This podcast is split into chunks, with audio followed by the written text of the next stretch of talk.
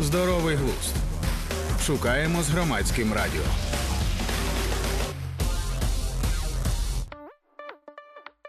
Вітаю всіх на громадському радіо. Я Тетяна Трощинська, і це подкаст Здоровий глузд. Наші гості Владислав Грєзєв, засновник та керівник агентства Лоббі X і Артур Міхно, співзасновник та керівник WorkUA.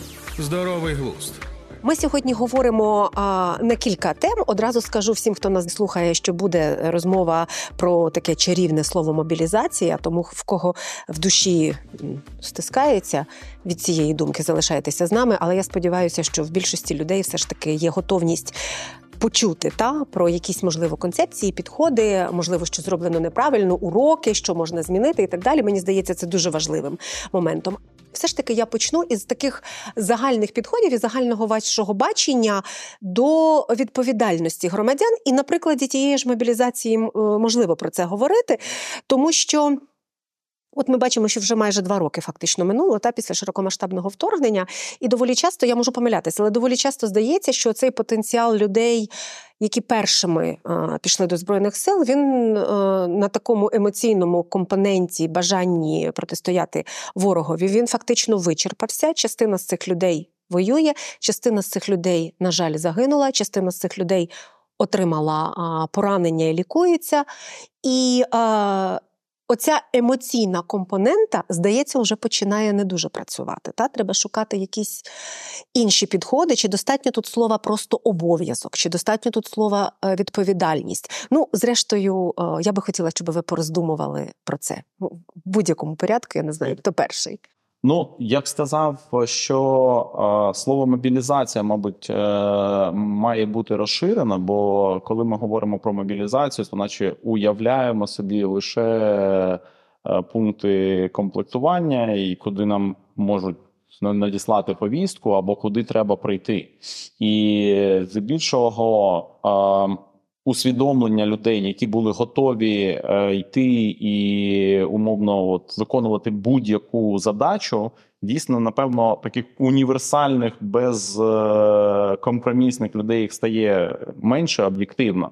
Але людей, які готові виконувати конкретну задачу, їх е, багато, і ось е, історія з тим, що людина не знає, ким вона буде в війську вона є ну надзвичайно важливою.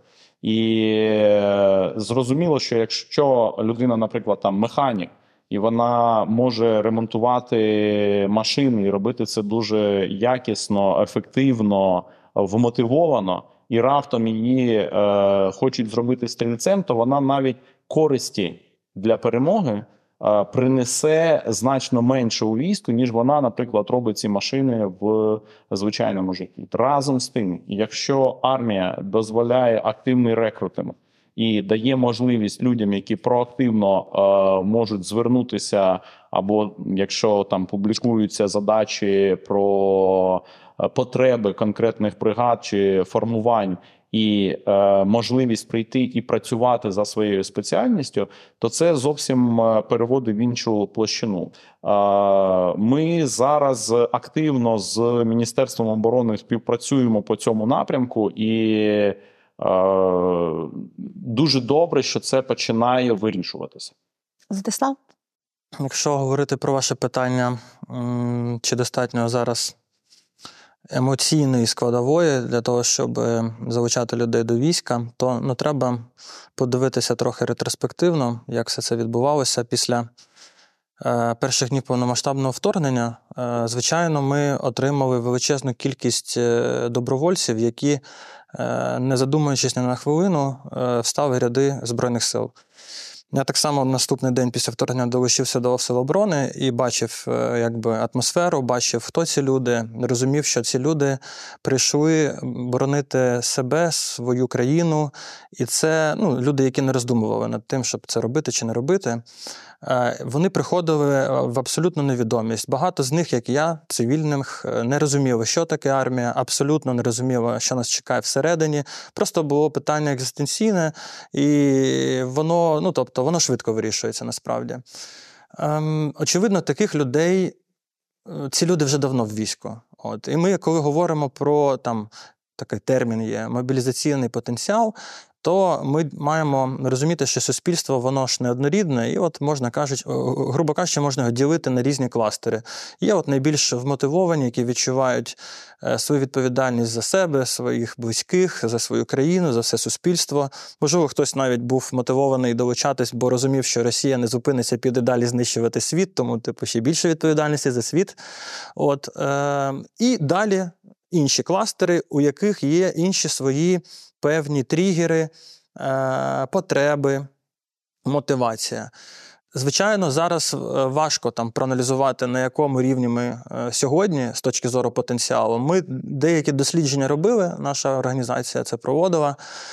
Одне точно можу сказати: досі є люди, які хочуть долучатись до лав Сил оборони. У нас кожен день сотні людей відгукуються на вакансії, і, звичайно, той підхід, про який згадував Артур, те, що ми робимо з минулого року, з минулого літа 22-го року. Зараз це легалізувалось на рівні міністерства, підключилися ворки з цим. Це супер круто, що є можливість якісь е, новації е, привносити до підходів. Коли людина, тобто один з блокерів, який ми, наприклад, досліджували, це страх перед невизначеністю. Людина хоче розуміти, що її буде чекати, ким вона буде, на якій посаді вона буде служити, хто будуть її командири, чи будуть вони професійними, е, чи наскільки вона буде ризикувати своїм життям. І от можливість обрати підрозділ це значить можливість знати, хто буде твоїм командиром, можливість обрати посаду це значить е, врахувати свої переваги, свої сильні сторони, щоб бути найбільш ефективною людиною. Ну і в підсумку навіть е, десь враховувати ризик, який ти на себе береш.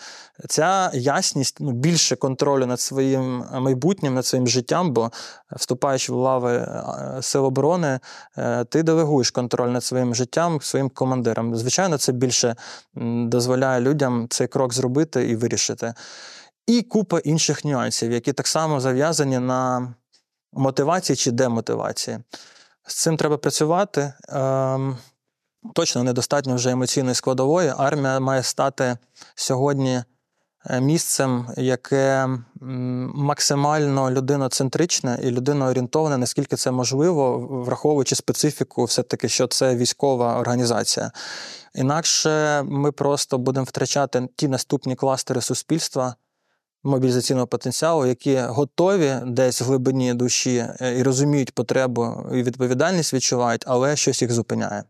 До комунікації, до мотивації, до процесів ми зараз ще повернемося. Я ще хочу поставити одне запитання, теж, напевно, з таких е, більш-менш загальних, але воно теж мені здається дуже важливим. От якщо е, спиратися на те, що кажуть представники Генерального штабу, буквально там останнім часом, то вони кажуть про те, що найбільші потреби це штурмовики і піхота. Який тип рекрутингу? Ну тобто, це точно не комунікації, це точно не логістика, це точно не е, слюсарі, а це власне штурмовики і піхота. І ми розуміємо, який ризик. Та тут я би це слово заклала, який ризик несе рекрутинг для життя кожної конкретної людини, для кожної конкретної родини, яка робить цей вибір е, зараз. Так і е, тут і відповідаль... тут і тема відповідальності є так само, але тут є тема і готовності, так би мовити, до цього ризику. Який тип рекрутингу має бути для того, щоб от настільки чесно говорити з людьми?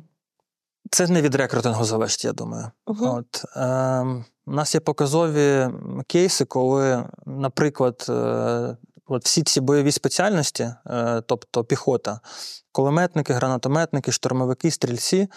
Е, у нас на платформі ця категорія з 20, по-моєму, двох категорій на шостому місці по популярності. Тобто, тобто не на 22-му? Абсолютно ні. Тобто є люди, які готові і хочуть е, воювати безпосередньо в найбільш ризикованих е, посадах. Це перше. Друге, є чітке бачення того, що є підрозділи, які мають е, певну репутацію. Е, які, звичайно, працюють медійно, звичайно, комунікують про свою специфіку, культуру, цінності, але водночас про їхні звитяги відомо ем, суспільству. І відомо, що в цих підрозділах професійний підхід, професійні командири.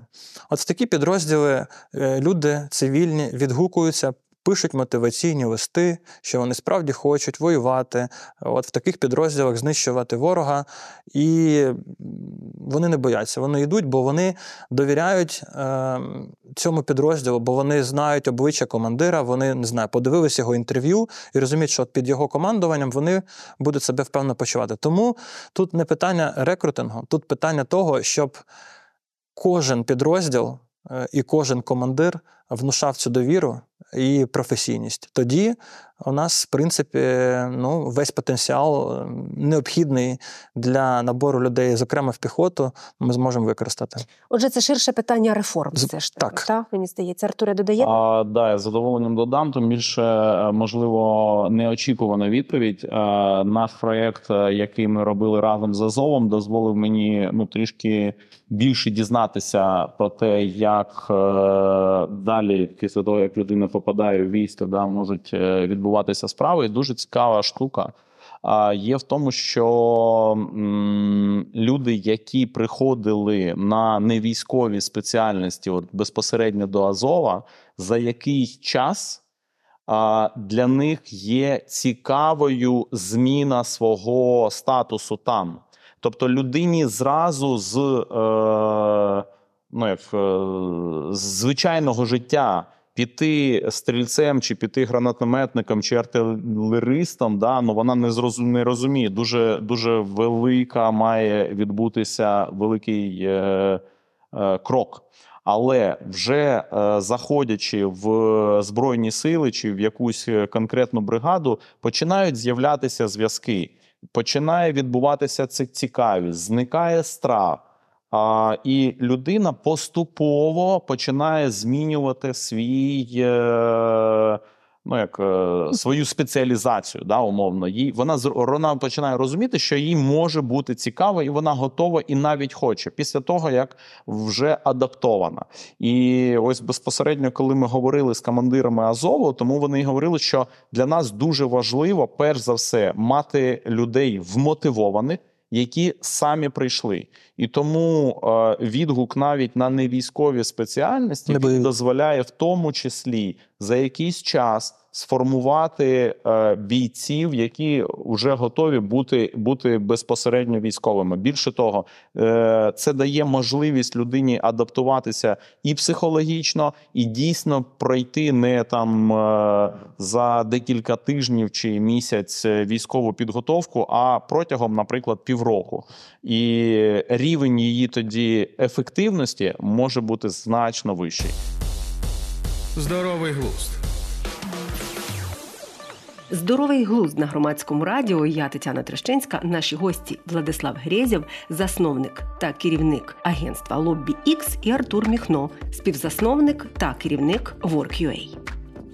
Ви вже фактично почали відповідати на це запитання, яке я поставлю зараз, але я б хотіла, щоб ви, можливо, трошки більше тоді проаналізували, так би мовити, покроково. А які помилки були зроблені тоді в 2014 році в цьому підході? Тому що, ну. Для якоїсь частини, напевно, людей мало би бути очевидно, що ця війна так чи інакше дійде до такого масштабу. Чи це зараз у мене таке трошки, знаєте, е, ну, ідеалістичний підхід, що а якби ми там тоді були якимись розумнішими, то ми би собі не посипали голову попелом. А можна я спочатку додам до попереднього? Добре. Теж е, абсолютно погоджуюся з е, Артуром. Є е, таке явище, яке теж ми спостерігаємо. Там, правда, не- військові, а не бойові спеціальності і бойові. Що коли людина заходить в організацію, в структуру, в систему, наприклад, на небойову посаду, вона да, звісно, адаптовується, усвідомлює її, багато якихось ну, цей туман невизначеності зникає. Людина починає себе відчувати більш певно і комфортно, і після цього е, рухається далі. Є прецеденти, коли люди ем, з, ну, мобілізуються там через е, ТЦК в повітряні сили і служать там на звичайно більш безпечних посадах, бо це тилові бази і так далі. І так далі. І через якийсь час розуміють е, всередині цю організацію, і в них з'являється бажання перевестися в сухопутні війська, в піхоту, бо вже не така, не такий страх, бо вже відчуття, що організація працює і так далі. І такі прецеденти є. Кожен місяць сотні людей переводяться. Це відповідь на моє питання, фактично. Ви кажете про поступовість, ви кажете про адаптацію. Е, і напевно це є частина відповіді. І дуже важливо, ну, е, адаптація, звичайно, але дуже важливо, і це якраз елемент е, там присутня адаптації, це підготовка. Тренування, базова військова підготовка або курс молодого бійця, яких його ще називають, це має бути дійсно дуже фахова історія, яка має бути на рівні всієї армії на високому рівні, коли є розуміння, що кожен боєць проходить цю підготовку, і він отримує дійсно е, важливі цінні знання і навички. Окрім цього, і цей боєць знає, що всі його командири. Так само проходять підготовку для командирів, для лідерів, які вміють управляти особовим складом, які вміють в тактику, які вміють в планування. Е, Це ну, це про професійність і це про впевненість і про довіру. Тому, звичайно, це буде впливати так само. Так, Артуре, можливо, щось ще? А, ну, я можу поділитися думками, які зараз виникають. Це, звичайно, е, знаєте, як поради давати е, не там безпосередньо не перебуваючи, можливо, не дуже вдячна справа.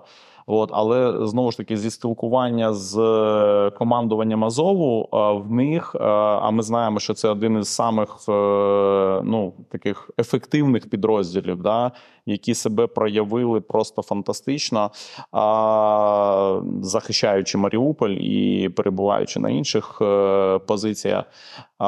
Дуже важливою складова психологічна підготовка. Е, І підготовка в якому сенсі? Е, Ну, така банальна річ, як, наприклад, бібліотека, яка існує в підрозділі. Е, Здавалося б, ну, наче не якась фантастична річ, але якщо бійці, команда мають спільний ґрунт, прочитали декілька, хоча б якихось спільних книжок, і ну, умовно формується єдине наративне поле, сенсовне поле, ціннісне поле. То вони готові е, і ну фактично в цей момент стають справді командою. А команда, як ми розуміємо, вона ну е, діє надзвичайно ефективніше, ніж просто якась група людей, яка отримує якусь команду і ну має хаотично чи там навіть злагоджено, але не як команда діяти. От тому е, я не знаю, скільки зараз е, звичайні підрозділи приділяють цьому, але впевнений, що ну це, це є важлива складова, і знову ж таки, активний рекрутинг тут може бути е, доволі важливою складовою. Чому? Бо зараз. Фактично, навіть ну е, маючи нормального командира, маючи нормальні умови, люди не можуть е, до себе е, ну, в команду позвати якихось знайомих, які готові, можливо, були б виконувати бойові завдання разом з ними. Замість цього вони отримують через е, центри комплектації якихось випадкових людей, невмотивованих, які дуже часто можуть відмовлятися виконувати якісь задачі або виконувати їх неякісно і тому подібне. І повертаючись до того, якщо будується е, культура, і ця культура дозволяє потім е, до себе притягувати людей, які хочуть в такій культурі взаємодіяти разом, це може створювати. Ну, надзвичайно іншого рівня ефективність бойових підрозділів. От така думка про здавалось би звичайні книжки. Чи можете тоді ви якось е, зараз ну як поділитися, можливо, якимись основними пріоритетами? Я розумію, що це так трошки схематично. Ми будемо виходити сьогодні е, з цього. Все ж таки, що тоді можна було б змінити в процесах, в комунікаціях, ну повертаючись в нинішній момент, та якщо ми говоримо про рекрутинг і е, збройні сили?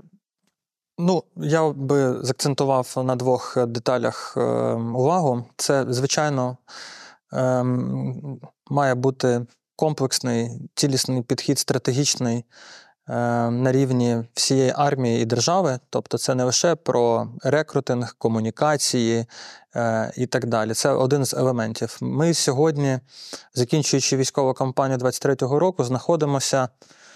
Е, ну, в певних обставинах, да, які нам диктують е, майбутні наші ті чи інші дії і на міжнародному рівні з нашими партнерами, і на військовому полі битві, на воєнному. І так само суспільство і населення має свої настрої. Тобто Певні очікування будувалися від початку року щодо контрнаступу. Результати е, ми розуміємо. Ми бачимо, які процеси зараз е, відбуваються в суспільстві, е, в керівництві, які теми обговорюються. Це задає певний. Е, Певний контекст, від якого треба е, виходити. І зараз, на мою думку, єдиним виходом справді буде врахування абсолютно всіх цих обставин, всіх цих контекстів і напрацювання єдиної цілісної стратегії, яка дозволить від ще більшій кількості людей добровільно долучитись до армії. Але якщо от про якусь конкретику сказати, мені два елементи найбільш важливими видаються: це, власне, знову ж таки, е, історія про освіту і про підготовку. І зауважу, не просто звичайних е, рядових бійців, це супер важливо, але й про підготовку командирів, офіцерів і сержантського складу. І другий акцент, власне, на командирах, офіцерах і сержантському складі. Ем, ці люди, враховуючи ем, величезне зростання армії там майже в 5 разів, звичайно, виникла потреба в офіцерському, вищому, середньому, е, нижчому складі, ланк- ланках і в сержантському. Ем, З тої армії, яка була до повноштабного вторгнення, ну неможливо отак от просто взяти і не знаю, скопіювати людей і заповнити ці посади. А вони ну гіперважливі, бо це про знову ж таки побудову колективу, довіру, е, злагодженість і роботу в команді. Ем, Для цього потрібно цих людей вчити цьому лідерству, командуванню, стратегії, тактиці і добирати людей, які справді відповідають по своїм компетенціям і по своїм якостям тому, щоб бути на цих посадах. Водночас, що супер важливо, людей, які по своїм компетенціям і якостям не відповідають тому, щоб бути на цих посадах. Потрібно з цим щось робити, бо вони е, в їхніх руках доля особового складу тих чи інших підрозділів. Це життя людей і їх здоров'я. І якщо некомпетентна людина невдало розпоряджається життям і здоров'ям своїх підлеглих, то це ну, не можна буде приховати. У нас сьогодні війна торкається абсолютно усіх, кожного, хто живе в Україні, є знайомі, які є в армії. І кожен може просто спитати свою думку про те, якою є сьогодні армія. І будь-яка умовна пропаганда і рекрутинг не переб'є е, пряму мову від свого товариша, який розкаже, що відбувається всередині. Тому найбільше демотивує людей. Які всередині армії, окрім багатьох інших аспектів, які стосуються процесів і там підходів і ставлення, це некомпетентність командирів. Тобто з такими командирами треба прощатися, умовно кажучи, вони не мають керувати людьми, і до цього ми маємо прийти. Це дуже болісний процес буде, але він необхідний, інакше просто нічого не вийде. Артуре?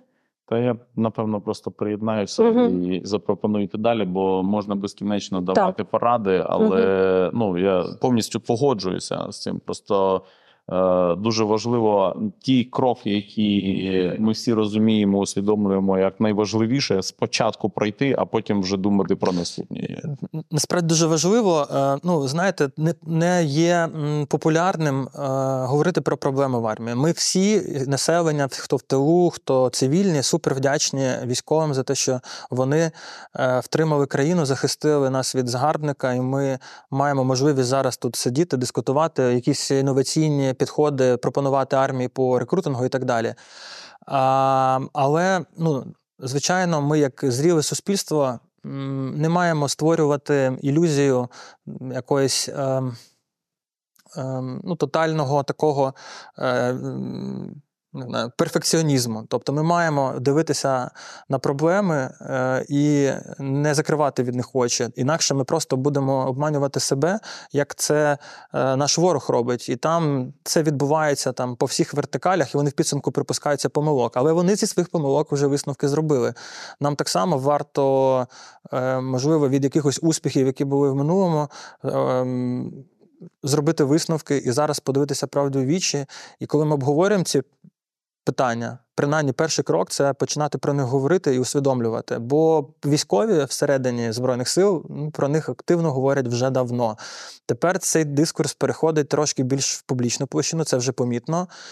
Головне, щоб він був конструктивним, і головне, щоб ми всередині не наражалися на конфлікти е, одне з одним, е, а щоб ми навпаки шукали порозуміння і шукали спільного вирішення цих проблем, бо нам ще бракує всередині пересваритися справді.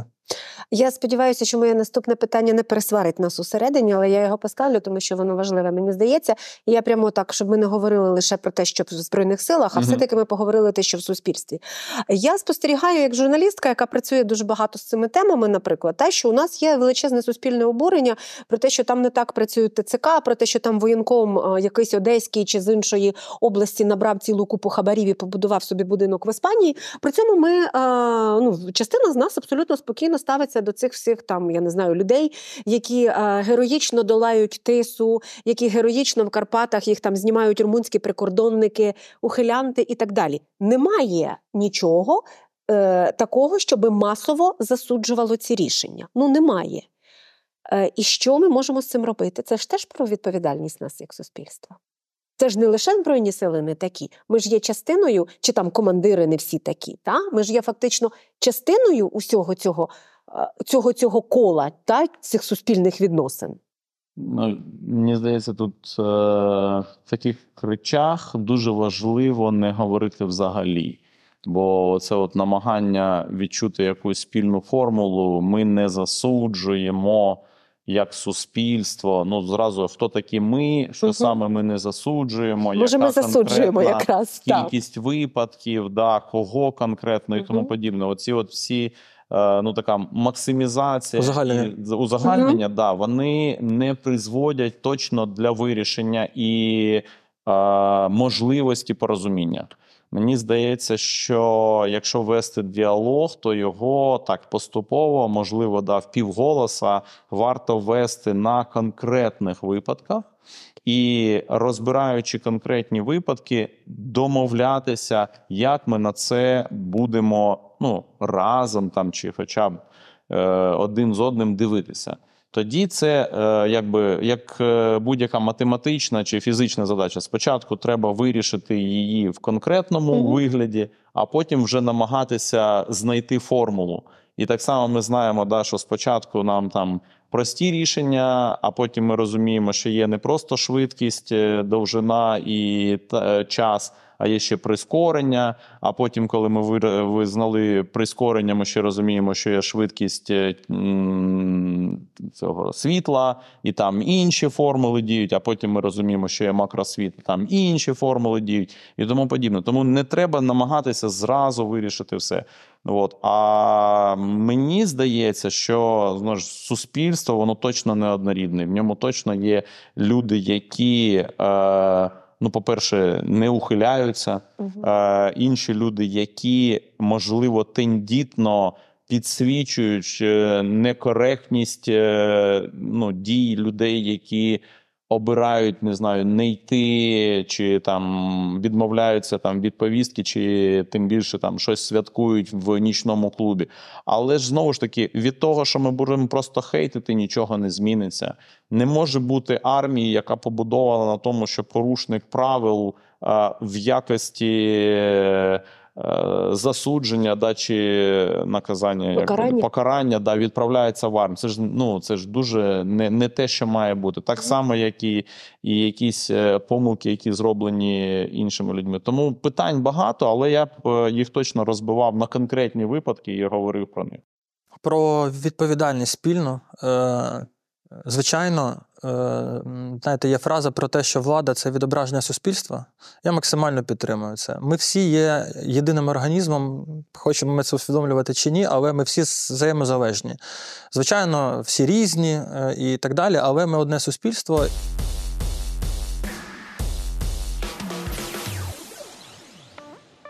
Здоровий глузд на громадському радіо. Я Тетяна Трещинська і наші гості Владислав Грєзєв, засновник та керівник LobbyX, і Артур Міхно, співзасновник та керівник WorkUA.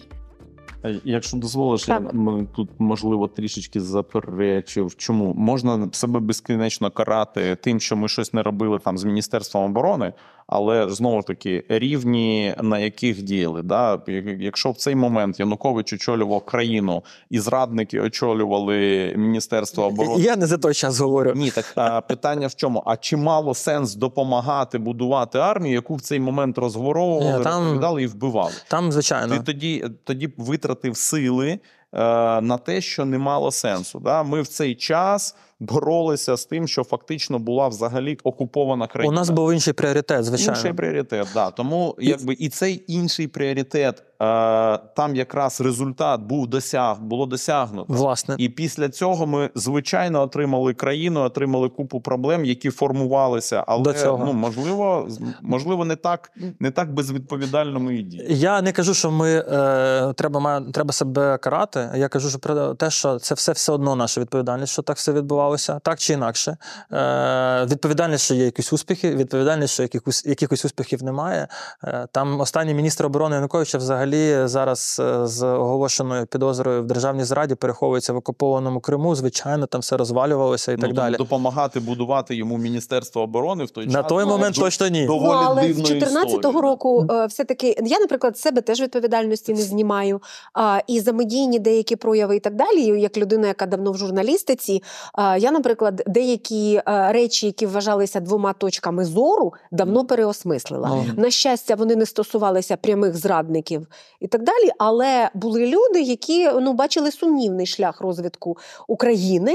Але нам здавалося, чи вони взагалі бачили Україну в Росії? Та але нам здавалося, що це якась інша точка зору, яка представляє значущу частину точку зору українського суспільства.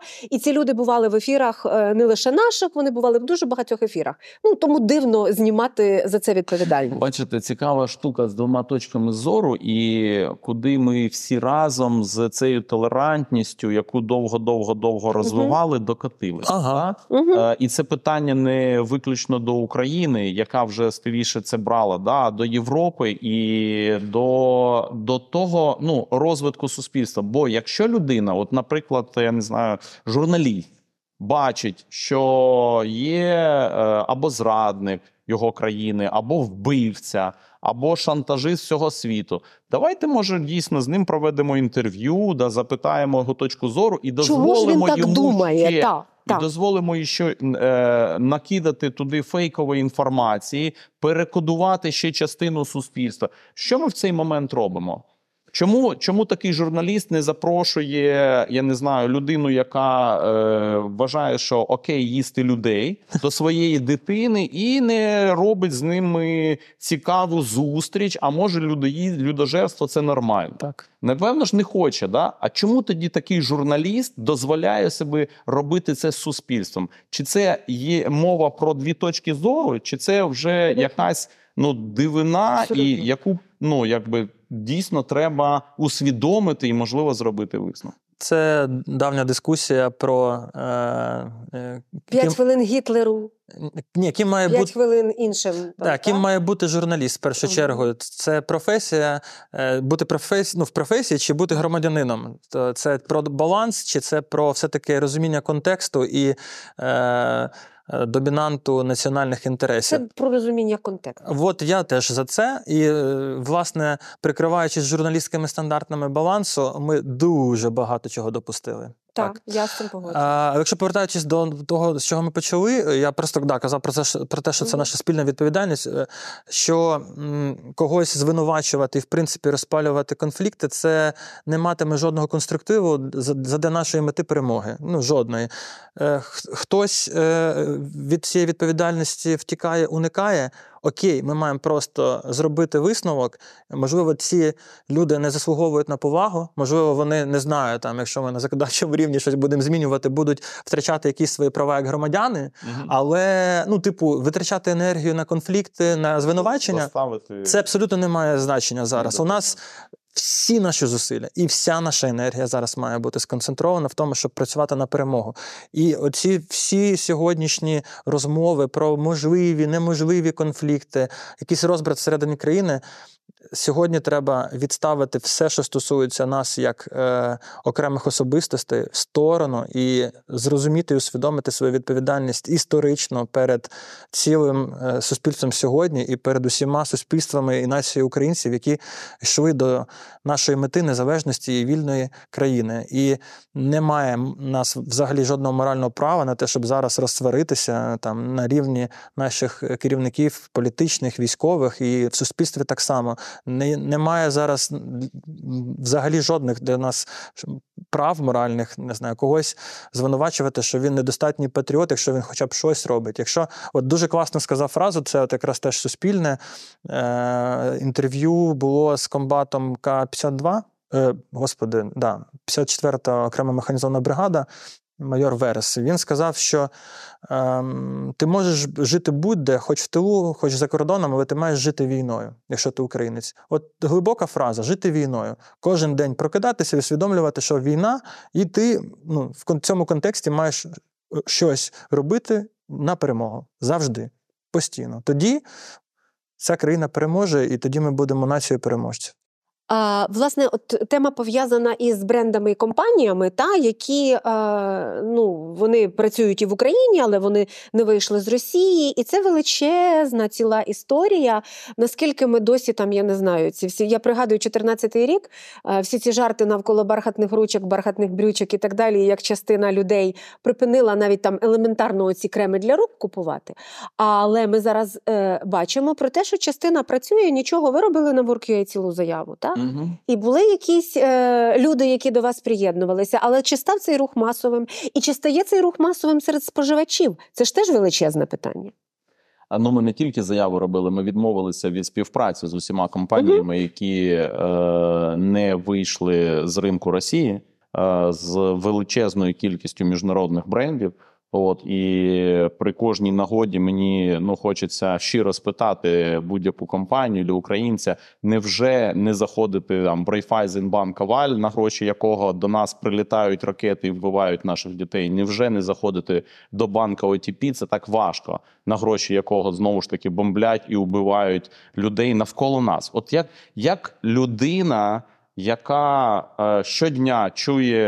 Е, повітряну тривогу в цей же момент користуються карточкою OTP банка. Як люди ходять в OTP банк працювати чи в Райфайзенбанк, якщо е, можна працювати в десятках інших банків? Бо, якщо... бо їм тут же інтерв'ю на Форбсі підсовують відео з керівником Райфайзенбанку Мгм. Україна і розказують, що все нормально, Артур. Е, Інтерв'ю підсовують прекрасно. Ну от ми ж знову ж таки е, є інтерв'ю, а є повітряні тривоги. Є виплачені дивіденди, є рішення за через два роки, яке все ще не зроблено, і банк, який дозволяє структурує фактично економіку агресора, продовжує спокійно працювати в Україні. Але разом з цим дуже цікаве питання не тільки до українців. Разом з цим дуже цікаве питання взагалі до всього світу. Як відбувається таким чином, що люди по всьому світі продовжують купувати пепсі і відчуваючи присмак крові в кожній краплі, фактично, да, бо, бо ця компанія дозволяє бомбити на свої гроші е, цивілізовані країни, вона дозволяє погрожувати е, ядерною небезпекою цілому земному шару. Вона працює в країні, яка шантажує весь світ ядерною небезпекою. Вона е, структурує їх економіку. Як так виходить, що своїм дітям по всій планеті продовжують купувати це пепсі, і ну ніхто не замислюється про те, що ну, наче б здавалося, мало б бути падіння акцій. Незрозуміло. Питання класне. От, але напевно воно першу чергу, першу чергу до нас, бо бомблять нас, бо вбивають нас. І якщо навіть ми ну в масштабі ще не відмовилися, да, то чому знову ж таки мають а, робити рішення якісь ради директорів в Європі чи в Америці? Звичайно, є цивілізовані компанії. Ми писали в тому числі про них, які повиходили з ринку Росії, що говорить про те, що це можливо. От, але, але на жаль, не всі, і ми продовжуємо толерувати. Цьому сенсі, ну знову ж таки, велике питання до рітейлу, яке ну звичайно дуже б хотілося, щоб підсвітив товари, які е, брендів, які не повиходили, бо знаходити ну доволі важко. Я знаю дуже багато людей, які ходять з мобільними Читають, е, телефонами по QR-кодам, узнають, дізнаються, вони там скриваються і тому подібне. Але проблема в тому, що ну, корпорації такі, як корпорація Nestle, як корпорація Unilever, як корпорація Procter Gamble, вони надзвичайно великі, потужні, і їх товарами за зараз е, зайнято ну там 60-70% товарних е, позицій в будь-якому Категорії. Магазині. Угу. І це є надзвичайна проблема. Жоден рітейл не здатний взяти і перекреслити, бо він нікому нічого не доведе, він закриється, програє конкурентну боротьбу і тому подібне. Тому єдина, єдина можлива е, дія це тиск суспільства на те, щоб була підсвітка товару. Ми маємо право знати. На чиї гроші на нас прилітають ракети, на нас, е, нас стріляють. Ми маємо на це право, але ж е, має, ну крім нашого права, має відбуватися ще й наша зацікавленість в цьому. Якщо ми спокійно е, сидимо і займаємося своїми справами, не пишемо навіть пост в Фейсбуці з тегом, умовно там АТБ чи Сільпо чи Новуса, будь ласка, по мені падають бомби, підсвітіть мені товари, щоб я їх не купував. Велика кількість людей, коли я з ми це зробили в серпні місяці, е, так зробило один раз, два рази. Ну я говорю про тисячі, велика кількість, але ж нас мільйони. Я впевнений, що якби цих постів було сто сотні тисяч, то нас би почули і в Європі, нас би почули обов'язково, і це відбулося. А маю надію, що ми зробимо другу хвилю, і це ще відбудеться. І вірю, що саме так народжується громадянське суспільство. Можливо, можливо, в нас навіть унікальна зараз ну така ситуація. Бо якщо ми навчимося, хоча б війна нас заставить робити е, ну такі усвідомлені кроки, дуже прості: не купувати товари компаній, на які е, купується зброя і, і нас бомблять. То можливо це стане першим кроком нашої усвідомленості, і потім ми інакше будемо обирати депутатів. Потім ми інакше будемо чомусь там дітей наших вчити і тому подібне. Ось мені здається, оця історія з усвідомленістю, що я конкретно, то що Влад сказав, кожного дня, що я можу зробити для перемоги. Навіть маленький крок, але кожного дня, крок за кроком, допомога собі, допомога сусідові, допомога країні, вона має стати нашою внутрішньою задачею. Щойно вона стане, перемога буде. Влади? Ой, це така ж велика тема насправді, і вона дуже багато рівнів чіпляє, зокрема про зрілість е, нас як людства, не, не тільки в Україні. І якщо дуже, ну тобто, звичайно, хоче. Ми ти знаєш, ми з тобою навіть говорили про це ще раніше. Ми, ми так само принципово ставимося до всіх, хто там діяв в Росії чи в Білорусі, чи в принципі взагалі мав якісь стосунки з е, злодіями, корупціонерами і різними іншими одіозними персонажами. Тобто, у нас так само на платформі їх не знайдеш. У нас з Артуром були дискусії ціннісні про це. Я дуже радий, що в нас є тут синхронізація. Проте, звичайно, от мені там особисто я вважаю, що інститут репутації дуже важлива річ, mm-hmm. і це прям суспільнотворчий елемент, який має. Велику вагу по тому, як ми рухаємося і як ми не робимо одних і тих самих помилок. І, звичайно, ідеалізуючи це все, хотілося б там ну, там, взяти і відмовитись від всіх поганих там товарів, брендів і так далі. Е, Питання, чи це з точки зору прагматизму, навіть для того, щоб виживати, нам е, можна втілити в життя. Бо якщо всі там товари швидкі, швидкого Бо використання, да, якщо ці всі товари е, це тотальна, е, тотальний ринок, і у нас немає альтернативи, просто людям не буде, не знаю, е, чим чистити зуби, то це ж теж не рішення. Е, я хорошу альтернативу там наводив, коли, наприклад, е, історія з авіалініями. Ну от є чотири там перевізника, і все інших нема. І ти, якщо хочеш скористатися авіалініями, то ти мусиш з якимось поганим поспівпрацювати.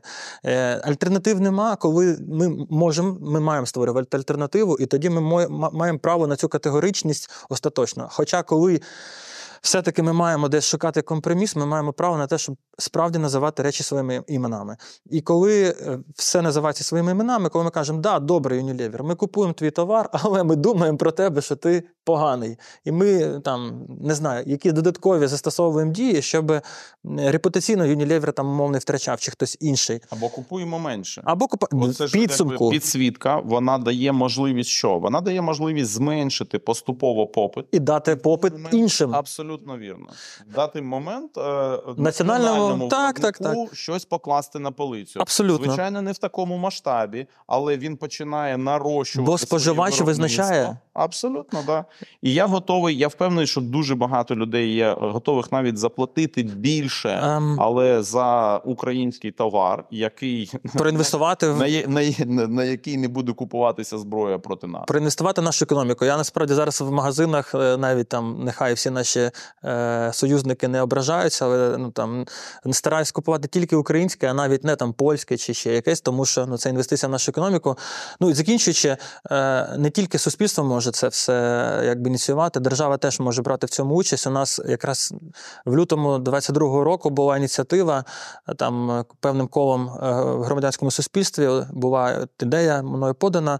В принципі, брендувати будь-які прояви у цих компаній, Мгм. навіть якщо це реклама зовнішня, або там радіо, або телебачення, і звичайно в магазинах, тим паче, щоб просто люди бачили, що ця компанія або з Росії, або працює в Росії.